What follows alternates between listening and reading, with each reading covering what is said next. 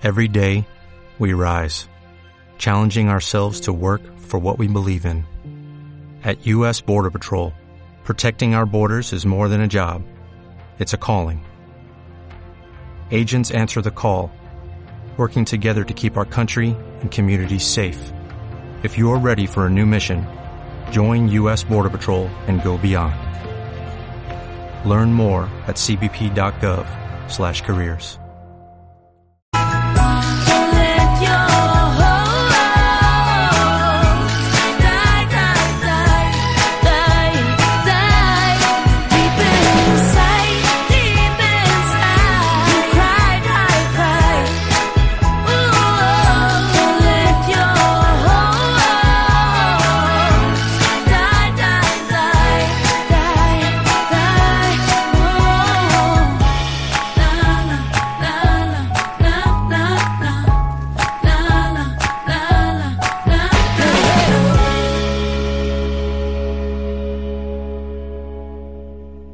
Espías Urbanos, en Libertad FM.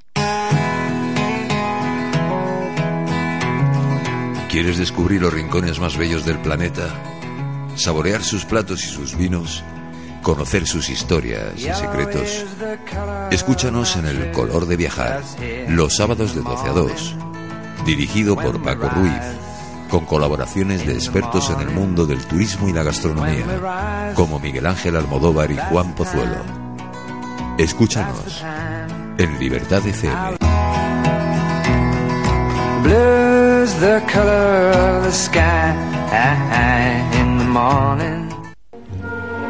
Hola amigos, sí, soy Rapel. Tenéis una cita todos los lunes y miércoles a las 12:30 de la mañana en el programa La Cita con José Luis Benejam en Libertad FM y conmigo, con Rapel, en el que voy a estar en directo con todos vosotros. Para mí, un placer. Para vosotros, seguro que una ilusión. La Cita con José Luis Benejam.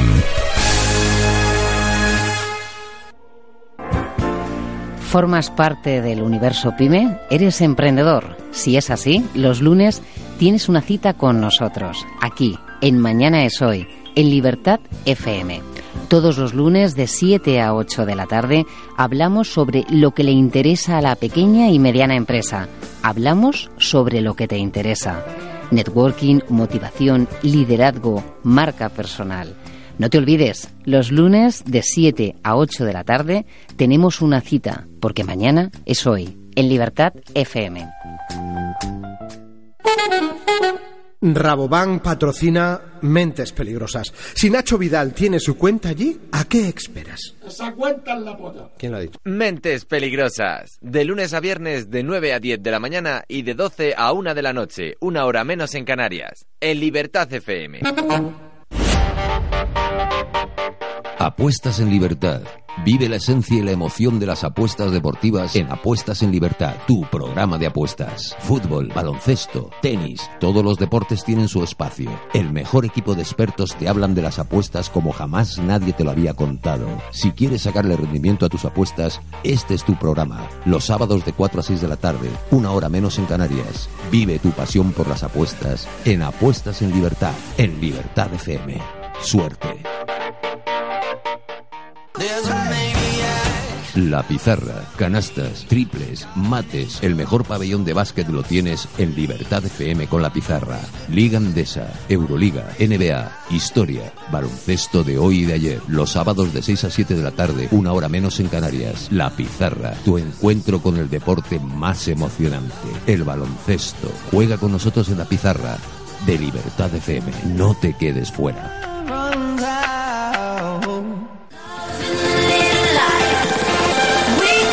Todos los domingos, de 12 a 1, escucha Radio Freedom, con Fernandisco y Diego Maneu.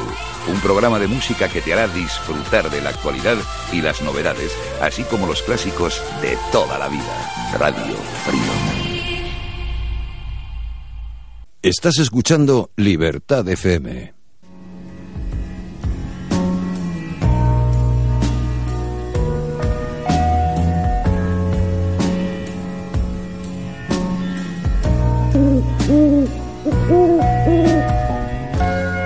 Bueno, pues ya estamos de vuelta aquí en nuestra segunda hora. Estamos en Espías Urbanos, en Libertad FM. Bienvenidos a todos los que se acaban de incorporar, nuestros espías oyentes, que ya les llamamos espías oyentes. Y también a los que nos escucháis a través de libertadfm.es. Bueno, acabamos de despedir a nuestra experta en comunicación no verbal, Nahara Borao, que ha estado súper interesante. Hemos estado hablando de los temperamentos. Hemos descubierto que hay un temperamento flemático. Hola, ¿qué tal? Otro que más... melancólico, sanguíneo, el colérico y el sanguíneo. Yo soy sanguíneo, melancólico, colérico. Uriel ya te analizará la semana que viene. Ya le diremos que te haga también una análisis. Yo soy colérica, seguro. Sí, fijo. Y bueno, y yo creo que incluso tú estás dentro de un temperamento que aún no ha sido clasificado por la ciencia. Fíjate lo que he dicho yo. ¿Colérico agresivo? Sí, no, pasional. He dicho yo, colérico, sanguíneo, melancólico. Sí. Pues esos al menos están reconocidos. Mira, el que te falta es el mío. Compenetramos. Sí, pero yo tengo tres y los tres a tutiplén. A tutiplén. Sí. Bueno, pues antes de entrar en nuestra sección Tecno Gadgets, que además vamos a recuperar algo que quedó pendiente la semana pasada, quiero recordar a los oyentes de Libertad FM y de Espías Urbanos que si sois profesionales de la investigación o de la seguridad privada y queréis reciclaros para convertiros en el mejor profesional del sector, la tienda del espía te ofrece la oportunidad con el curso de contraespionaje para famosos y VIPs. Ser famoso o personaje VIP tiene sus desventajas, pues la tecnología actual y las desorbitadas cantidades que se pagan por las noticias que afectan a estos personajes populares ha motivado que se vean acosados y espiados en todos sus movimientos por el interés que suscitan sus vidas. Y dado que la mayor parte de las medidas legales chocan con el derecho de información de los medios de comunicación, en la mayoría de ocasiones el derecho a la intimidad y a la imagen se ven vulnerados, además de lo que supone verse vigilados, perseguidos y espiados permanentemente. Conocedores de este hecho, la tienda del espía ha organizado un cursillo personalizado de contramedidas de espionaje y seguimiento que abarcan los ámbitos íntimos como la propia casa y el exterior de la misma, incluyendo desplazamientos, viajes dentro y fuera del país, alojamientos hoteleros, salidas a restaurantes, etc. El curso estará impartido por profesionales de la investigación y contramedidas y por especialistas en electrónica.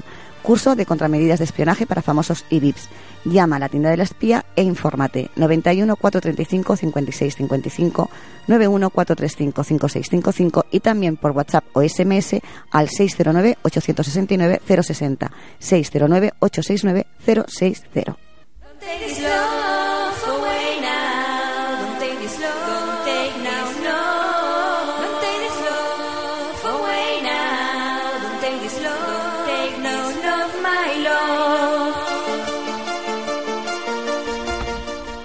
Bueno, pues entramos ya en Tecnogaches, ¿no? Espías. Así es. Pues venga, retomemos lo que dejamos la semana pasada pendiente. Bueno, mi compañera se quedó en la Game Boy. Exacto. Con esta consola, Nintendo inició el boom de las consolas portátiles. ¿Os acordáis de la Game Boy, no? Yo siempre quise tener una y nunca me la compraron. Después vino la Game Boy Color. Sí, sí, sí. Pero a mí me gustaba la gris, la de toda la vida. Una amiga mía tenía la color rosa. Yo tenía el color amarillo que me la trajo mi cuñado de Canarias. Yo creo que la Game Boy es la gris de toda la vida. Sí. La que yo quise tener y la que nunca mis padres me compraron. Que era un poco tochaco. En cambio, luego hablaremos de ello, me compraron la PlayStation. Tiene WhatsApp, ¿eh? La cosa. Te compraron la buena. Pero todo el mundo tiene una Game Boy en el colegio y yo nunca tenía una Game Boy. Encima pedía jugar y no me dejaban. El terreno en realidad no era desconocido para la compañía japonesa, ya que años antes lanzaron las Game & Watch, unas pequeñas máquinas portátiles que usaban la misma tecnología que los relojes digitales para crear juegos. El creador de estas maquinitas fue el japonés Junpei Yokoi. Utilizó todo el conocimiento que tenía adquirido durante el desarrollo de estas máquinas para crear la que hoy en día aún es considerada la mejor consola portátil de la historia de Game Boy, de Nintendo. Uh-huh. Una cosa, no tiene nada que ver con la Game Boy, pero ¿vais a hablar de los Tamagotchis? No. No, pero porque eso ya no entra dentro de videoconsolas. Pero bueno, mira, ¿hablamos la semana que viene de los Tamagotchis? Es que hay que decir que los Tamagotchis marcaron mi infancia. Yo simplemente... Perdón la palabra, era una gilipollez. A ver, yo es que alucinaba cuando veía que los niños tenían un chisme que no, o sea, no era un ser vivo. Comía y todo, oye, pero el Tamagotchi. Era un chisme, no era un ser vivo, no era un animalito. Y le daban de comer. Pero el Tamagotchi... Es que por eso es que...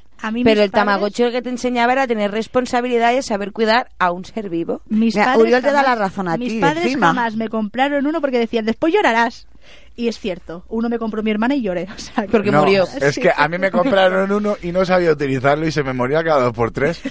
Yo simplemente lo encuentro un ¿cómo invento maquiavélico? No me acuerdo. Yo me acuerdo que el que me compraron era amarillo. Yo sé que se le daba con un palillo, se le daba un botoncito. Pero para lo más curioso de todo esto es que yo, en el tema consolas, Tamagotchi y tal, sí, siempre he ido un poco atrasado. Yo me puse en sintonía con mis amigos en la época PlayStation, porque yo me acuerdo que me compraba el Tamagotchi cuando ya estaba pasando de moda. No, a ver, mis padres cuando han ido bien económicamente siempre he tenido lo que he querido, ¿no? Pero eran épocas un poco durillas, pero bueno. Ya, pero siempre llegaba. A lo mejor ellos consideraban más necesario para ti otro tipo de cosa. Que un Tamagotchi. Exacto. Que en eso es que toda la razón. A ver, tuve la Mega Drive. No empecé con la Play, pero tuve la Mega Drive, la 2, aquella que tenía los botones rojos. La Mega, aquella que ponías el CD así, ahí el juego así. O sea, si había un cajetín. Sí, lo ponías. No, esa era en la 1. En la 2 lo metías así. Sí, es verdad, el cartucho. Y ahora vamos precisamente a hablar de Super Nintendo y Sega Mega Drive. Uh-huh. Los treintañeros españoles, yo me incluyo, aunque me quedan 2 para cumplir 30, recordarán la primera mitad de los 90, la batalla que hubo entre las compañías de videojuegos Nintendo y Sega. Uh-huh. Las dos compañías empezaron en los 90 estrenando nuevas consolas, la Super Nintendo y la Mega Drive, que marcaban el siguiente paso en la escala tecnológica de los 17 bits. Uh-huh. Los bits, para quien no lo entienda, son la capacidad de almacenamiento de una memoria digital con un código binario. ¿Lo entendéis ahora? Lo que vienen a ser los megas ahora, ¿no? Sí, es un poco el almacenamiento que tenían las consolas. Lo que tiene la Play ahora, que tiene 200.000 megas, pues eso.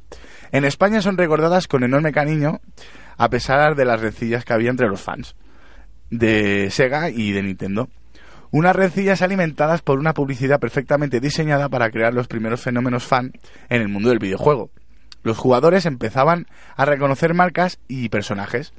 Eso es verdad. En la Nintendo era Mario y en la Sega era Sonic. Sí, exacto. Y ampliaban así la perspectiva del mundillo a la par que la industria ampliaba su público objetivo. Sí que es verdad que yo era más del Sony que del Mario. Es verdad que fue allí cuando empezó la competencia, como por ejemplo que está hoy en PlayStation, Xbox. Sí que es verdad que ahí empezó entre Nintendo, Sega. Sony era un animalito. Era un ratoncito. Sí, ¿verdad? Era un puercoespín. ¿Verdad que sí? De color azul. Bueno, es porque es una. Yo era de Sony. Es que el problema es que yo tuve una Super Nintendo.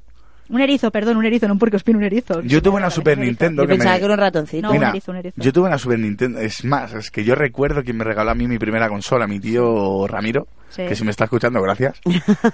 Me regaló mi primera consola y era la Nintendo, pero la que tú metías el cacho aquel de cuadro, que lo metías así como una película. Sí, es verdad. Y esa consola, a mí me venían 40.000 juegos, me venía el Sony, me venía uno de vaqueros que tenías que ir disparando. Tú sabes como cuando la CIA hace que te salen como cartones así. Sí, exacto.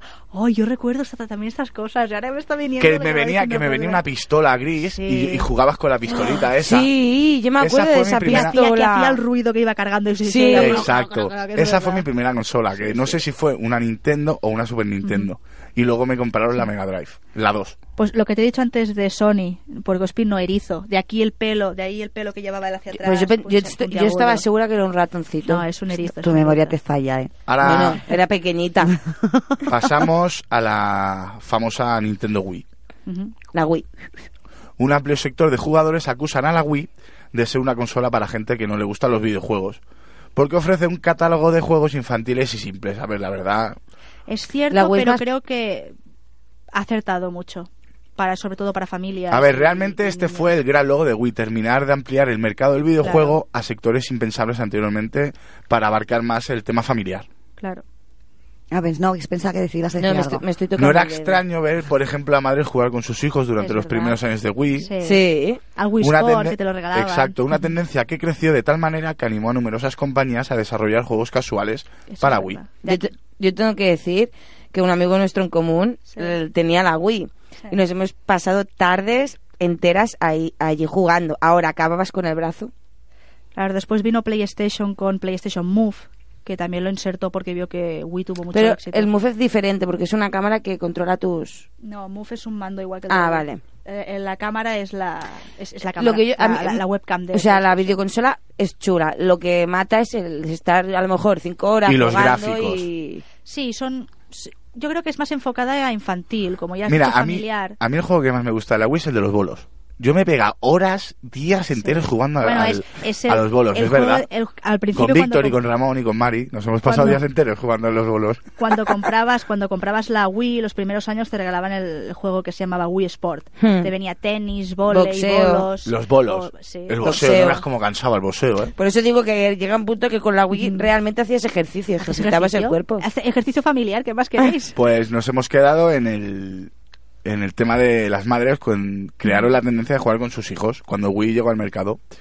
Una tendencia que creció de tal manera que animó a numerosas compañías a desarrollar juegos para Wii. Aquí me he quedado realmente, pero claro, como nos ponemos a hablar y me pierdo.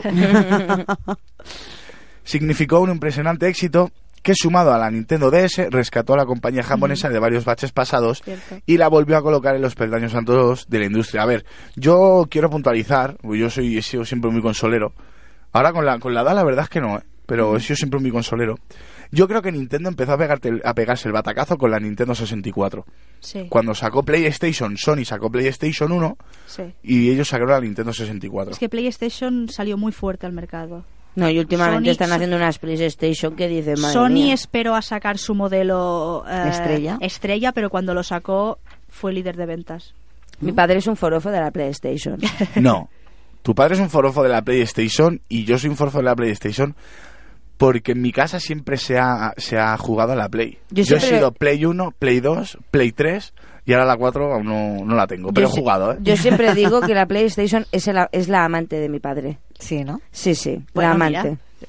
Bueno. Hay gente que en cambio es más de Xbox. Sí. Si tu madre no le importa compartir marido con la Play. No, porque el amante de mi madre es el ordenador. Ah, bueno, cada uno tiene su propio amante, ¿no? Porque yo en este tema también he debatido mucho y yo tenía amigos que eran de Xbox.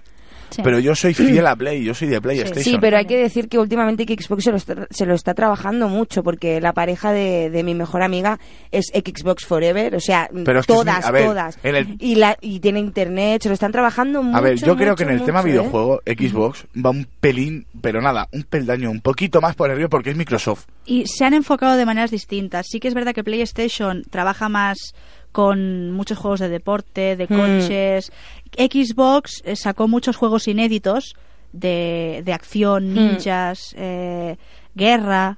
Entonces, pues la gente se empezó a partir. Depende de lo que le gustaran, cada uno se compraba un tipo de consola o la otra. Yo soy de Play. Me lo voy a tatuar. Porque a ti realmente te gusta más lo que es tema deportivo, fútbol, básquet, tenis, motos... Yo, si te soy sincero, a la Play siempre he jugado al FIFA.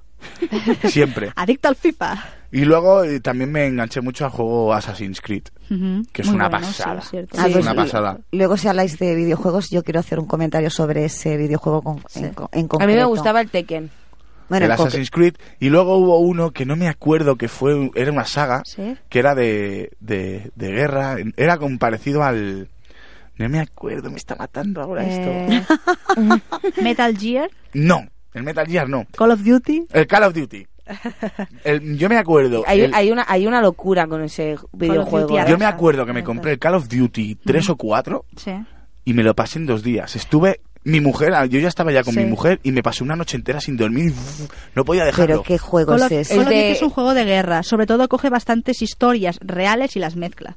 A lo mejor... Lo que tiene también es que no es solo Call of Duty 1, 2, 3, 4, sino es Call of Duty Modern Warfare 1, Call of Duty Black Ops, sino que tiene varias sagas dentro de la misma... Yo tuve un Call of Duty que era... No me acuerdo, era moderno, era rollo... Era moderno, no era el rollo de la guerra de... Era en ciudad. Exacto. Yo el último Call of Duty que jugué fue Modern Warfare 2...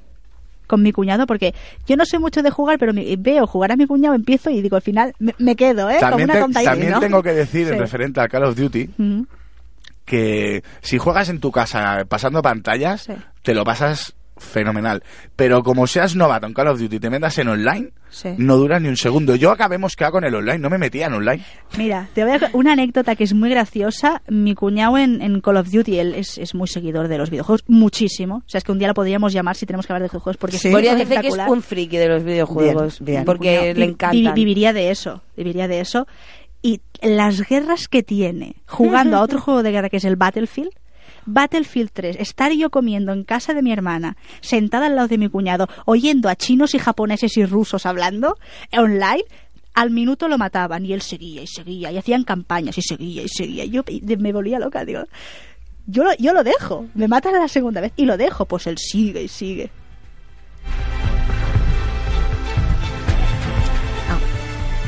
Pues sí, el tema, sobre todo el tema juegos de guerra está muy implantado, a la gente le gusta muchísimo. Oriol nos ha puesto una sintonía, bueno, así que nos advierten los videojuegos. El tema del videojuego de fútbol también, ¿eh? Sí, hombre, hay ligas online. Bueno, y ahora el juego de la NBA también está tirando mucho. Pero el FIFA, yo me acuerdo que me pegaba horas jugando online, y yo soy más, para que lo entendamos, soy más ofensivo, no soy tan defensivo. A la hora de jugar me gusta ir al ataque, me gusta, sí, me gusta el estilo Barça, la propuesta de tener la pelota, ¿no? Y lo malo que tiene el online es que está el típico que si le das un baño se desconecta. Sí, eso es verdad. Y eso a mí me da una rabia. En cambio, cuando muchas veces juegas tan al ataque, que juegas con la línea defensiva en el centro del campo, siempre está el típico que juega atrás, te pega una contra y en la primera te marca gol. Y yo pues me quedaba, pero si tú le metes un baño a otro, se desconecta. Sí. Y por eso dejé de jugar online, porque malos me daba rabia. Sí. Malos perdedores. Bueno, vamos con la última, PlayStation, la primera, sí, la gris, la que todo Exacto. el mundo conoce. Sí, porque ahora son negras. La que se abría por arriba. Exacto, que le dabas claca, metías el juego y luego y le dabas al botón. Exacto. A jugar. Sí. Que me acuerdo que el FIFA 99, Luis Enrique era igual que el Rivaldo. y algo muy bueno que tenía la primera consola de PlayStation es que si ves que no funcionaba, no lo habéis hecho alguna vez. Limpiabas el visor. Y después ponías el CD, le empezabas a dar vueltas y lo cerrabas rápidamente, sí, a ver si cogía. Sí, y cogía, ¿eh? Yo lo he hecho más de una vez. Limpiarlo bien, poner el CD, darle vueltas, cerrar, y entonces funcionaba. O sea, es un poquito trampa, ¿no? Le hacías la trampa a la propia máquina. Sí, pero ahora con las consolas de ahora que metes el CD dentro no puedes hacerlo. Vale. Os han jorobado el invento. Sí. Bueno, PlayStation irrumpió en el mercado a mediados de los años 90. Uh-huh. La industria del videojuego necesitaba llegar a un público más allá de los niños y los adolescentes. Y Sony, tras un intento fallido en colaboración con Nintendo, sí, al fin de lanzar una consola con lector de CD, decidió lanzarse al ruedo y fabricar su propia consola, la PlayStation. Pocos imaginaron cómo aquello haría cambiar la compañía. Desde luego, yo creo que Sony se ha hecho millonaria con PlayStation. Por supuesto. PlayStation supuso uno de los mayores cambios en el mundo del videojuego. No solo normalizó la presencia de los gráficos de 3D en los videojuegos, sino que amplió aún más el mercado del videojuego al atraer a un público de mayor edad, principalmente veinteañeros. Sí. Se los llevó a su terreno. PlayStation se llevó a los veinteañeros a su terreno. Claro. Gracias a esta consola, esto me suena, muchas madres empezaron a usar la expresión la Play. Sí, para referirse a cualquier consola. Sí. Daba igual a que tuvieras la Play. Sí, es verdad. Una prueba clara de la profundidad con la que caló PlayStation en la sociedad en la que vivimos. Sí, que a lo mejor tiene una amiga y decía, no, la Play. Sí. Que ahí es donde yo he hablado que Nintendo intentó sacar Nintendo 64 y se estrellaron. Exacto. Sí. Su sucesora fue la PlayStation 2 y la superó en ventas, afianzando a Sony como una de las grandes compañías de la industria del videojuego. La industria de los videojuegos sigue siendo un sector sin crisis en todo el mundo, eso es verdad. Sí, sí. Las consolas han llegado a unos gráficos de una calidad de sus videojuegos que atrapan a cualquiera. Sí, porque ahora son iguales. Es que yo me pregunto cómo serán las consolas cuando mi hijo juegue. Sí. No sé. ¿Serán humanos ya los que estén dentro del juego? Yo creo que los trajes que llevan por ejemplo, los jugadores de fútbol cuando hacen sus simulaciones, yo creo que te los venderán en casa para ponértelos. Yo creo que llegará Jugadores de todas las edades se benefician de una industria que no deja de evolucionar con consolas como PlayStation 4, Xbox One, la Wii U y portátiles como PS, Vita o Nintendo 3DS. Uh-huh. Madre, pues sí que hay consolas. No, pero daros, o sea, si os dais cuenta cómo ha evolucionado, hombre, o sea, ha llegado. Por supuesto, claro, y espérate, que es lo que dice si Pedro, espérate dentro de 10 años a ver cómo será. Cuando jugaba al FIFA 99 en la Play 1. Sí. Que decías, en aquella época yo me acuerdo cuando yo la tuve de los primeros, pero fue uno de mi barrio que se la compró primero y íbamos todos a su casa a jugar. Claro. Y yo me acuerdo que, claro, acostumbrados a la Mega Drive, claro, tú ves la Play, nos pusimos a jugar al FIFA 99 y todo el mundo quería ese. Claro. Y tú lo ves ahora, comparado con el FIFA de ahora, Sí, y no tienen nada. Sí, la pelota era de color gris, así, toda gris. Y los jugadores de fútbol a mí me eran recordaban todos. No, pero me recordaban. No, todos no, había una mezcla, pero Luis Enrique era como el Kluivert, no. El Kluivert era como el Munique. ¿Sabéis a quién me recordaba a mí? A los Playmobiles. Sí, un poco. O sea, un poco por el corte de pelo. Claro, los Playmobiles. Todos eran calvos, ¿eh? Sí. Me recordaban eso. Sí. Y en cambio ahora es lo que os quería comentar y ya te doy paso a ti para los videojuegos. Sí. No, que ahora... y a mí, que yo también juego videojuegos. Vale, disculpe usted, señor espía Pedro. Que ahora los videojuegos, yo los que había anunciados en televisión parecen películas. Es que parecen trailers de películas. Hombre, el último tráiler del juego Destiny... que ahora sale el Destiny 2, y el primero fue un éxito de ventas brutal, la gente lo pedía, pero locamente. Ya el tráiler es como un tráiler de película, tiene hasta un diálogo. Pero, y el Assassin's igual. Uh-huh. Bueno, pues vamos a recordar los videojuegos, dime. ¿No querías hacer referencia al Assassin's? Sí, que ese videojuego el protagonista es uno que va con una caperuza así en plan caperucita roja, una capucha. Parece un monje, sí. Sí, que parece un monje que va de ciudad en ciudad. Sí, se parece a Águila Roja, vamos. Pero ese no lleva 12 o 13 o 15 ya videojuegos, el tío no lleva... 12 o 15 no, pero... No, el 6 creo que ha salido ahora. Sí, creo que sí. Pero es que es una historia, Sí, sí, pero una historia interminable. No, pero te aseguro una cosa. Yo en cuanto me compré la Play me lo voy a comprar. Es un juego que te atrapa. Increíble, sí. Te atrapa. Sí. La historia te atrapa. Es increíble. No, ya. Pero por eso digo, la gente y está enganchada. Es un juego de rol, uh-huh. Pero modernizado, porque los juegos de rol... A mí no me gustan. Encuentro que son peligrosos. Pero el Assassin's es una pasada, porque hay pelea, hay historia... hay huidas, es increíble. Ya, pues Pedro, ¿no crees que Águila Roja se ha centrado en él? A la hora de saltar cuando cae al suelo, nada más. Es verdad, ¿eh? Cuando se posa en el suelo... Sí, pone las manos y levanta la cabeza. Y el traje. No, el traje no tiene nada que ver. Eso es que el actor, cuando ensaya las escenas, juega Assassin's, exactamente. A David Channel lo hemos pillado. Exactamente. Y ahora venga, pues, vamos con los videojuegos, Boria. Sí. A ver, empezamos con los videojuegos más vendidos. El primero es Super Mario Bros., que no fue el primero, pero sí el más importante de los videojuegos de la historia, sin lugar a dudas. Yo me he echado más de una partida cuando acostaba a mis hijos, me echaba alguna que otra. Nintendo con Super Mario revolucionó, pero para siempre, la historia de los videojuegos. O sea, ha sido el juego fontanero, más... Es el fontanero que ha estado en todas las casas del mundo. Y su hermano Luigi. A mí cuando me llega un WhatsApp... A mí el Luigi no me molaba. Yo es que el Mario... Yo era el ayudante, pobre chico. Bueno, vamos con el segundo. World of Warcraft. Warcraft cuenta con más de 10 millones de aficionados alrededor del mundo. Madre de Dios. Resulta imposible que este juego no ocupe un lugar privilegiado en Hombre, en no con 10 lista. Millones de jugadores. Que sí que se ha hecho muy famoso ahora con los anuncios de televisión, pero tiene muchos años. Ya viene de muchos años atrás el juego de rol. Vale. Que se juega online. Vamos con el tercero. Legend of Zelda. Otro acierto de Nintendo. Personaje que se llamaba Link, es uno de los personajes de aventuras más reconocidos alrededor del mundo. Incluso este personaje ha aparecido en muchos otros videojuegos. O sea, es un personaje que vale lo mismo para un juego que para otro. Exacto. Vamos con el cuarto. Farmville. Toda persona que utiliza Facebook sabe que es Farmville. Sobre todo la gente adicta a los videojuegos de Facebook. Yo odio, o sea, lo digo desde aquí a mis amigos que me escuchan. No me enviéis solicitudes de juegos. Yo no juego. Mira, pues es que me has quitado las palabras de mi boca. Yo sé que existe este juego por la cantidad de veces que me invitan a jugar y estoy cansada de rechazar. No, yo no juego en Facebook, no me gustan. Yo no tengo Facebook y muchas veces me meto en el de mi mujer para pipear lo que cuelga, las fotos de mi hijo y tal y cual. Y alguna vez... Hombre, y para ver lo que colgamos en Espías Urbanos, pobre de ti que no te sumes, ¿eh? Exacto. Y más de una vez yo le he puesto en el muro a mi mujer, dejar de mandar juegos que no vamos a jugar, porque son pesados. Sí, es que pero no te hacen caso. Yo me quité el Facebook por una de estas razones. Incluso se dice que si uno no lo juega, al menos conoce a 5 personas que sí lo hacen. Yo de Facebook conozco a 200. Todos los que me han mandado la invitación a jugar. ¿No existe la posibilidad de bloquearlo? Sí, pero es igual, te lo siguen mandando. Exacto. Porque yo he bloqueado todos los juegos que me mandan, los bloqueo, todas las solicitudes. Y luego la misma persona a cabo del mes me lo vuelve a mandar y dice... Pues entonces no lo has bloqueado. Bueno, pues ya buscaré cómo bloquearlo.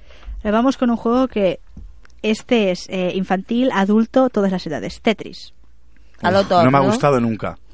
Es la prueba de que no se necesita mucha tecnología para crear un videojuego impresionante, porque Tetris es bastante sencillito.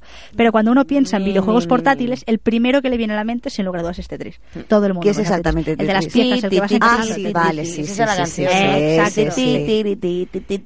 sí. Exacto. Yo la he bailado esta canción. Ahora vamos con el Halo. Halo es uno de los grandes aciertos de Xbox. La historia de este videojuego es la que la humanidad se encuentra luchando contra una poderosa raza de alienígenas. Joder. También ha tenido éxito en los cómics, en la música y en el cine.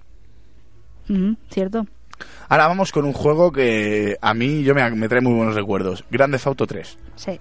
Este videojuego es el dolor de cabeza de todas las mamás de alrededor del mundo. Y cierto. Exacto. Totalmente. Porque aquí se mezcla la violencia, el pandillaje y la aventura para dar como resultado una exitosa saga de videojuegos. Pero no se mezcla solo el pandillaje, el asesinato, el robo, la prostitución todo. Las drogas, todo. Quemar coches, robar motos. Sobre todo muy educativo, ¿no? Sí. Pero tú ves a niños de 8 y 9 años jugando al Grand Theft Auto. Pero dices, aquí la culpa la tiene la madre.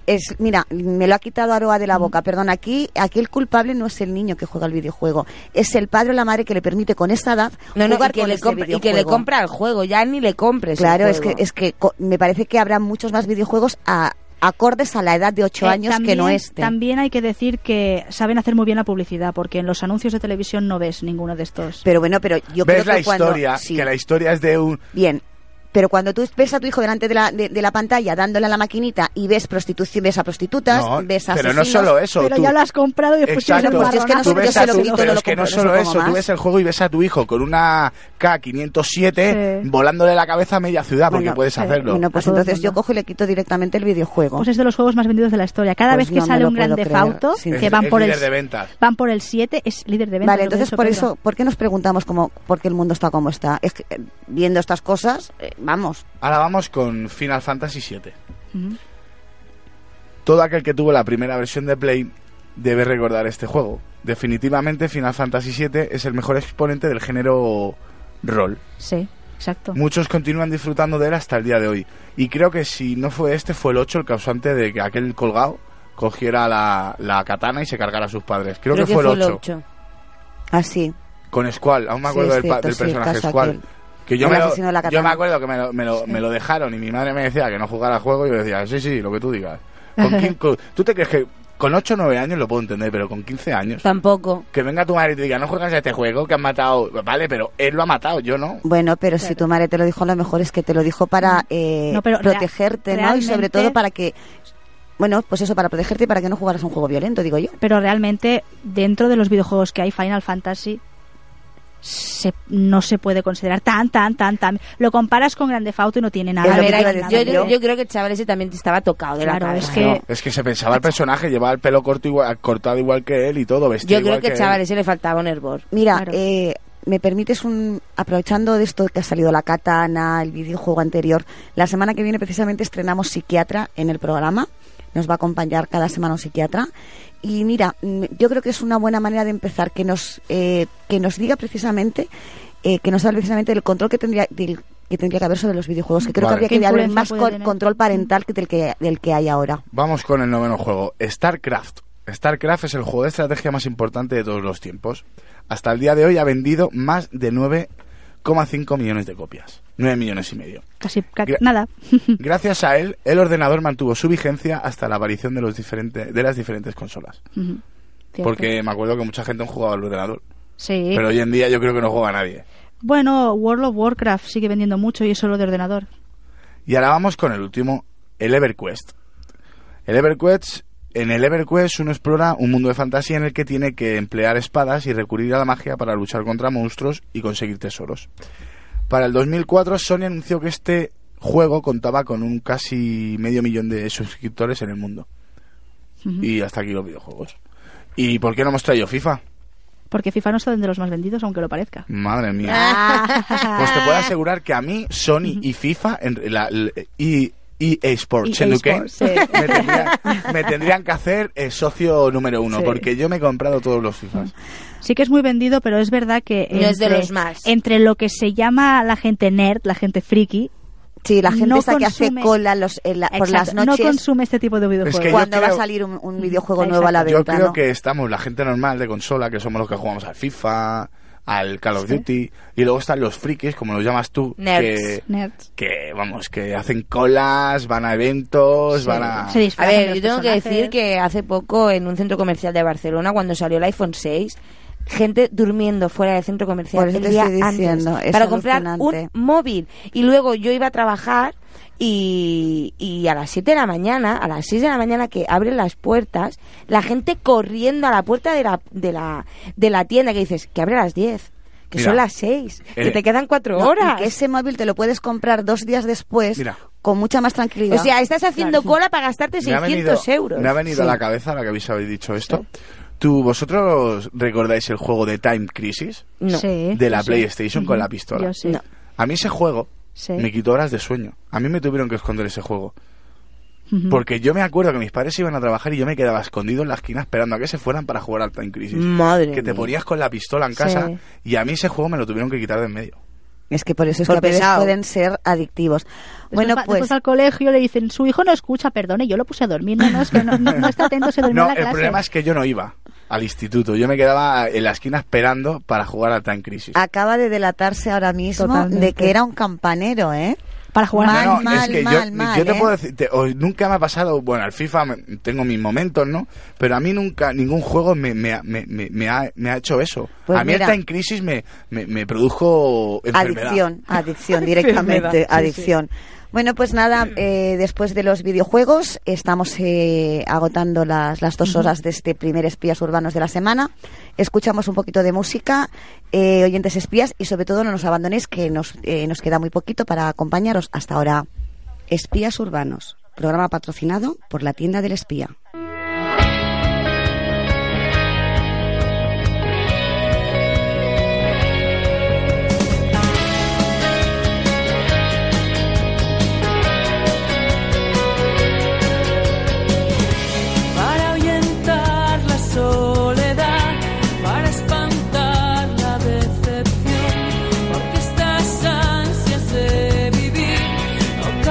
En una canción, porque no importa.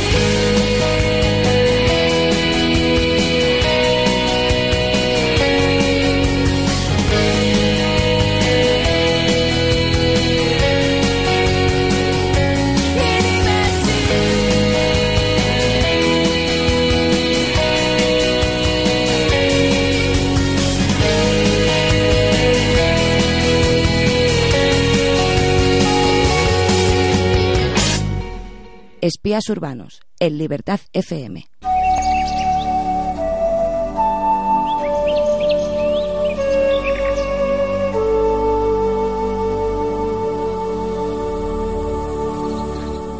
Bueno, pues entramos en armonía. En los últimos minutos del programa, los últimos 15 minutos del programa, y como muy bien ha dicho Pedro, entramos en armonía y presuponemos que es para relajarnos, pero como en este programa puede pasar de cualquier cosa, por ejemplo, en las secciones de terror, menos la semana pasada que sí que pasamos bastante miedo, y la semana que esta semana me parece que nos espera un tema fascinante. Bueno, fascinante. Yo sí, acojona, me voy. No, vamos a dar solamente un avance, venga, Goria, para que los oyentes mañana estén ahí pegaditos a la... Nuestros oyentes espías estén ahí pegaditos. No diremos exactamente el nombre, pero hablaremos de reptiles humanoides. Lo que había un poco en la serie V. Y que además están relacionadas con un personaje muy, muy popular de los Estados Unidos. Exacto. Pero no digas más. No decimos más. ¿Vale? Y con unos túneles encontrados en una ciudad de Estados Unidos. Y también tenemos preparado sobre un pueblo. Háblanos de ese pueblo. 2 minutos de Alaska, por favor. ¿Tú te has dado cuenta que todo ocurre en Estados Unidos? Sí. Casi todo. ¿Por qué será? Háblanos un poquito. Bueno, más adelante, en la semana que viene o una semanita de estas de Nuestro Mundo Oscuro, hablaremos de un pueblo de Alaska llamado Nome, pueblo muy pequeñito, que misteriosamente desde los años 60 han habido muchísimas desapariciones, han trabajado muchos agentes del FBI durante tantos años. Sí, además yo ayer tuve la suerte de ver una película. Pero una pregunta, no estábamos en la sección de armonía. Sí, pero un momento, estamos dando un avance. Es titulada La Cuarta Fase. Pero es que el avance al final se va a convertir en Mundo Oscuro. La Cuarta Fase, os la recomiendo porque está muy, muy interesante. Pero vamos, que te llevas más de una sorpresa con la película, que no es lo que te vendieron. Es la cuarta fase, y yo la puedo decir también la gran estafa, sobre todo a la hora de venderla al público. La cuarta fase. Exacto. La cuarta farsa, más que la cuarta fase. Tienes razón. Bueno, ahora sí, ya nos metemos. Pero como película muy buena, ¿eh? Sí, eso como sí que es verdad. Del tema muy buena. Nos metemos ya ahora sí en armonía y vamos a ver si nos vamos a dormir relajados. Bueno, es la intención. Vamos a cambiar el tono de voz. Sí, ahí está. Nos relajamos. Mira, ¿queréis que os dé un remedio para ir a dormir relajadísimo? 2 hostias, nada. No, un orgasmo antes de dormir. A ver, ya cada estaba faltando, faltaba la guinda sexual de Pedro. Pedro está quedando para nuestros oyentes como un ninfómano salido total y absoluto. No, simplemente que lo recomiendo. La mejor manera de irse a dormir es tener un orgasmo. Bueno, ¿y si no te apetece sexo esa noche? Ya, pero es que a mí me apetece siempre. Bueno, pero es que tú eres tú. Bueno, la semana que viene, Aroa, en 2 rombos podemos hablar de las ninfomanías de Pedro directamente. Yo ya tengo pensado lo que voy a hablar la semana que viene en 2 rombos. Y lo de mañana también está ya preparado. Sí, pero mañana la sección la va a llevar nuestra sexóloga. Le he dado protagonismo. Carta blanca. Bueno, pero vamos a darle protagonismo sí que hablaremos a Boria. Y le daremos preguntas, pero el protagonismo ahora es de Boria, no porque estamos hablando de cualquier cosa menos de ella. Venga, vamos a hablar. Ya habéis hablado antes en Masa de las Palabras. Volvemos con la sintonía de armonía. A ver si podemos arrancar una vez. Venga, vamos. Esta semana... Espérate, que ahora viene la tercera interrupción. Esta semana hablamos de el OM. El OM es... Exacto.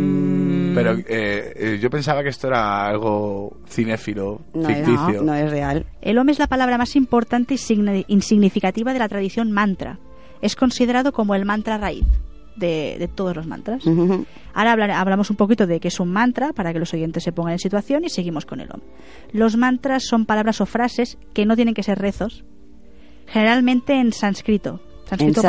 Sí. Que es una lengua indoeuropea que se conserva en los textos sagrados y cultos del brahmanismo, escritos entre el siglo XV y siglo X a.C. ¿Y qué es el en la India? Brahmanismo. Más adelante hablaremos de él porque... Es muy extenso. Es muy complejo, exacto. Además. Exacto. Sí que tenemos para otro en armonía. Extenso y complejo, ambas cosas. Perfecto. ¿Ves? Mira, ahora has sacado otro tema de... Bueno, seguimos con los mantras. Se recitan en voz alta o bien de manera interna. Los mantras se repiten un determinado número de veces con un propósito específico, y por el ritmo y vibración que producen tienen el poder de enfocar la mente y motivar cambios en la persona. A medida que repetimos y nos concentramos en el mantra, nuestra mente no tiene espacio ni tiempo para otros pensamientos. Exacto. Pero aunque dicen que es mejor hacerlo para uno mismo, no tiene por qué. No tiene por qué. No tiene nada que ver con el tantra. Exacto. No, me refiero al OM. Cuando tú te pones a decir OM. Pues el OM precisamente... Mucha gente dice que es mejor hacerlo por interior, dentro. No tiene nada que ver. Pues no, y es más, el OM precisamente es más recomendable soltarlo. Sí, porque si tú estás en esta posición con los ojos cerrados... María, la gente no te ve. Bueno, pero tú me ves.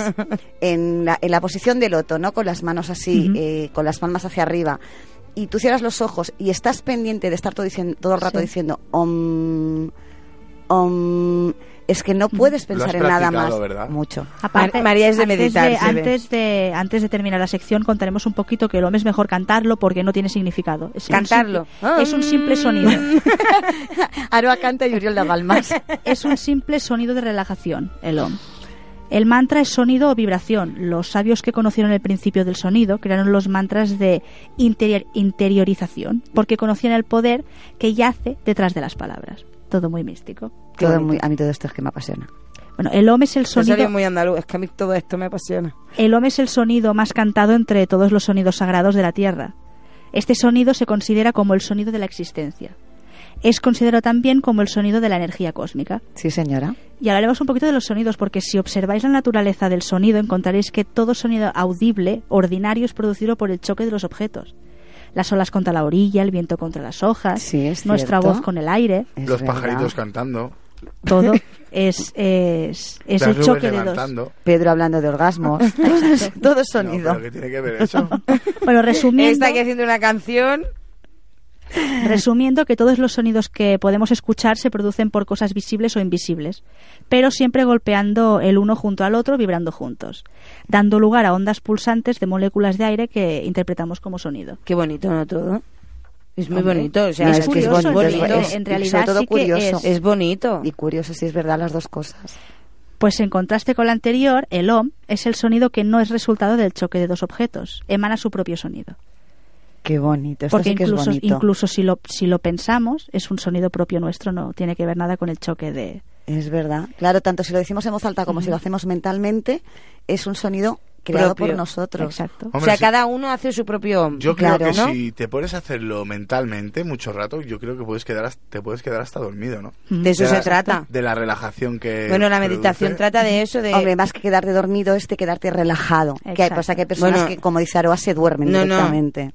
Yo he tenido que hola, porque estaba en otro mundo. Ahora mismo acaba de lesionar Aroa, la espía Boria, diciéndole hola. Sí, hola, la ha lesionado. Lo estamos relajando y está más nerviosa que cuando ha empezado el programa. Es verdad. Bueno, el OM es un sonido primordial del universo que contiene todos los sonidos en sí mismos. Vamos un poquito con el significado del OM. Venga, a diferencia de los demás mantras, el OM no tiene significado.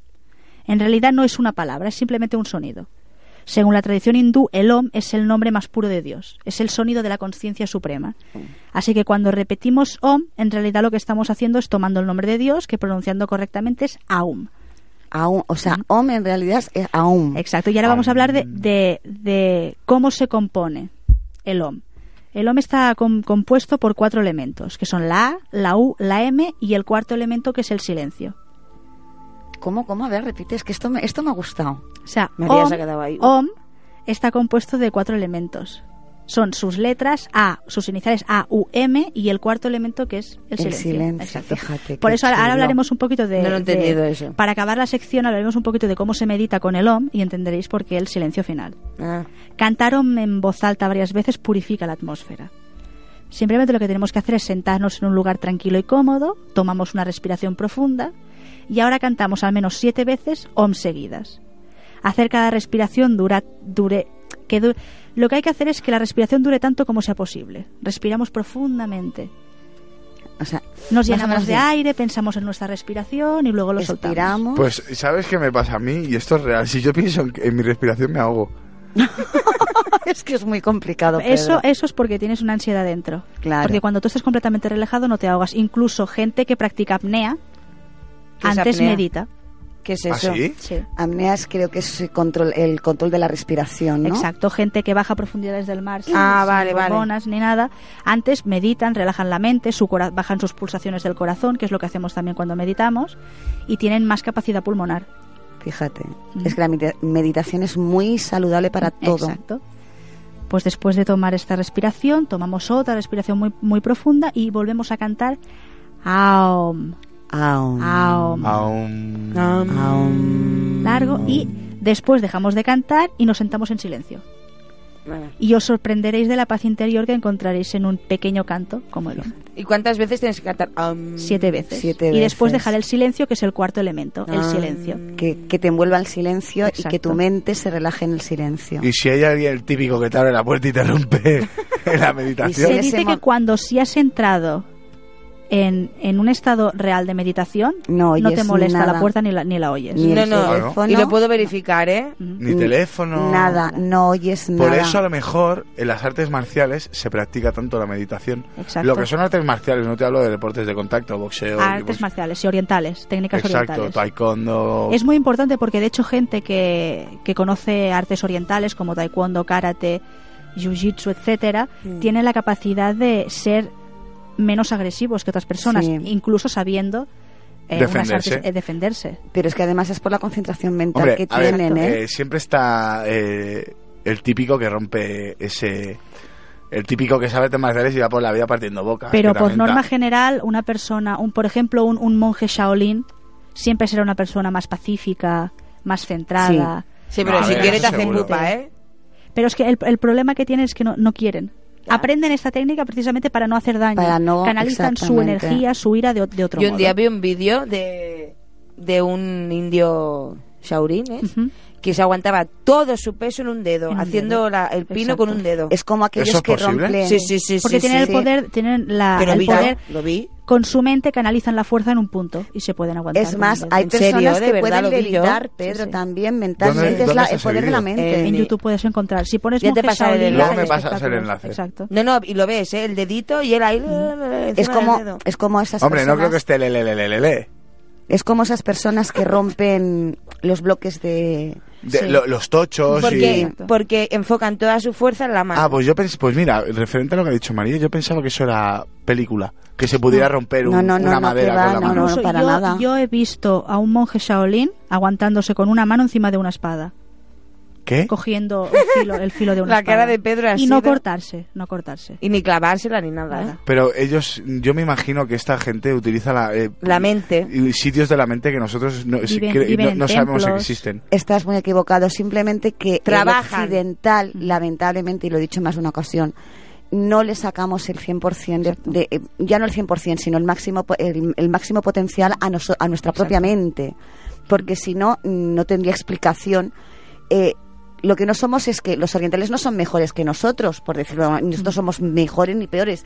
Pero ellos mentalmente están muy avanzados. Muy avanzados, sí. El ciudadano oriental tiene una facilidad para la meditación, para la concentración, que el occidental no tiene.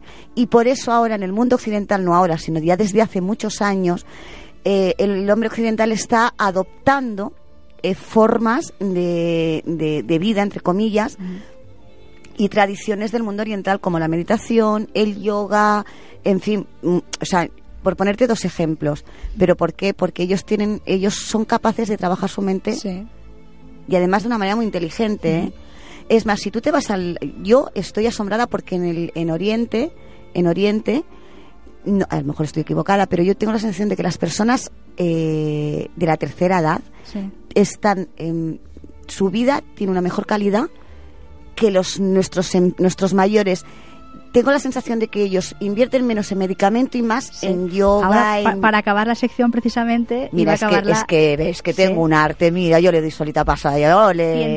Científicos de todo el mundo, investigadores, han constatado ya la noticia de que cantar el mantra durante 15 minutos al día puede producir un efecto notable en ti, no solo emocionalmente, sino puedes llegar a contraer menos enfermedades.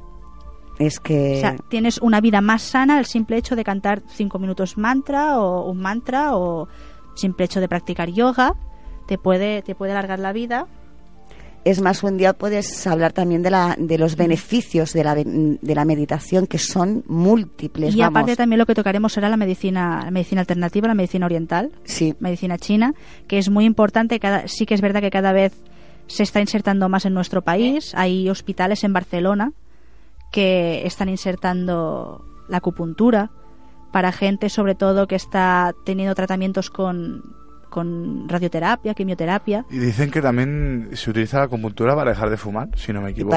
Y para la obesidad, para muchísimas cosas. La acupuntura realmente sirve para todo. Lo que hace con la obesidad es canaliza tu ansiedad por la comida. Con una sesión de acupuntura lo que haces es que pierdes mucho apetito, mucha ansiedad por la comida. Entonces ayuda a las personas a... Lo mismo pasa con el dejar de fumar. No es que te quite las ganas de fumar, sino pero rebaja muchísimo esa ansiedad por fumar.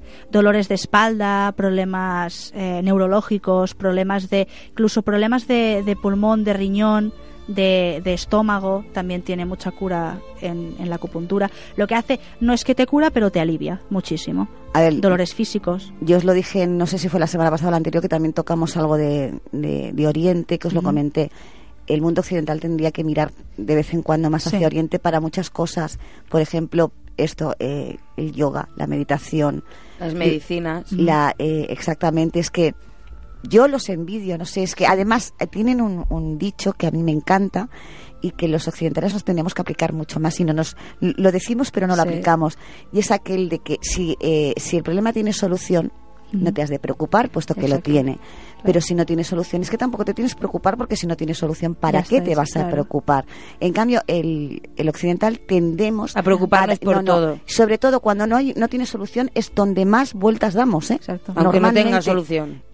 Ahí está, o sea, somos un poco masoquistas. Sí. Lo que podrían intentar nuestros oyentes es el simple hecho de meditar cada mañana, esos 15 minutos por la mañana, hace que el día lo enfoques de una manera distinta. Más relajado. Y levantarse por la mañana y empezar con tu rutina cambia mucho si antes de empezar con la rutina tomas un poco de meditación.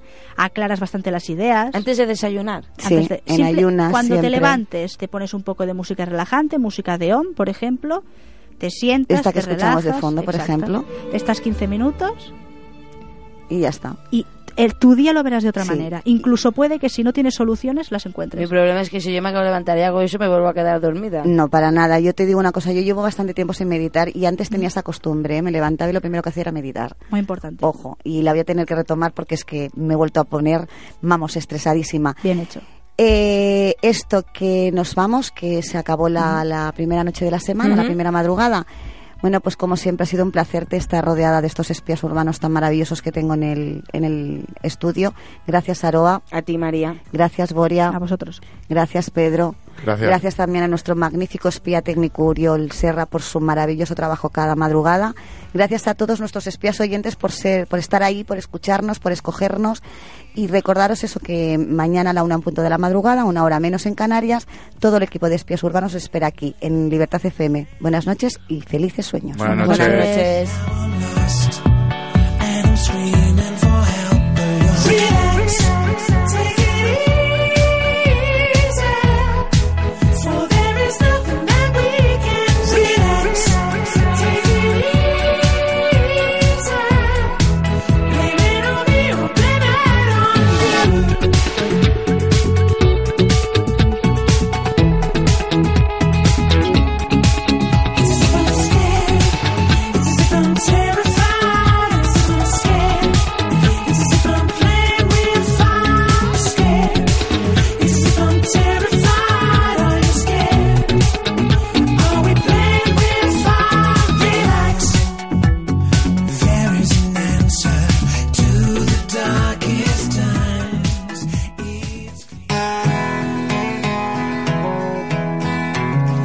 ¿Quieres descubrir los rincones más bellos del planeta?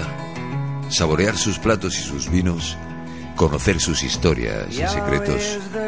Escúchanos en El Color de Viajar, los sábados de 12 a 2, dirigido por Paco Ruiz, con colaboraciones de expertos en el mundo del turismo y la gastronomía, como Miguel Ángel Almodóvar y Juan Pozuelo.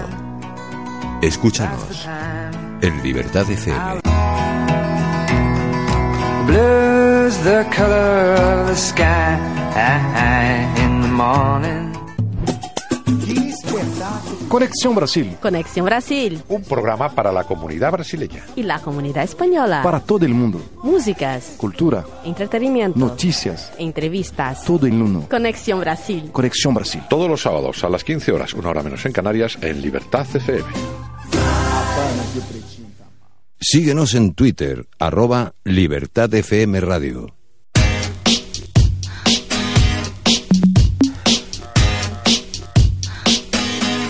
It's late in the evening, lost on the side. I've been sad with you for most of the night, ignoring everybody here. We wish they would disappear, so maybe we could get down now.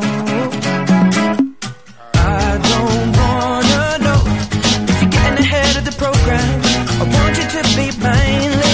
Only 4% of universities in the U.S. are R1 research institutions, and Temple University is one of them. This means 100% of students have the opportunity to participate in hands-on learning and research with world-class faculty. With over 600 academic programs across 17 schools and colleges, Philadelphia's largest public university provides students with a rich variety of opportunities and propels graduates to succeed in their careers. Temple University. Schedule a campus tour today at admissions.temple.edu/visit.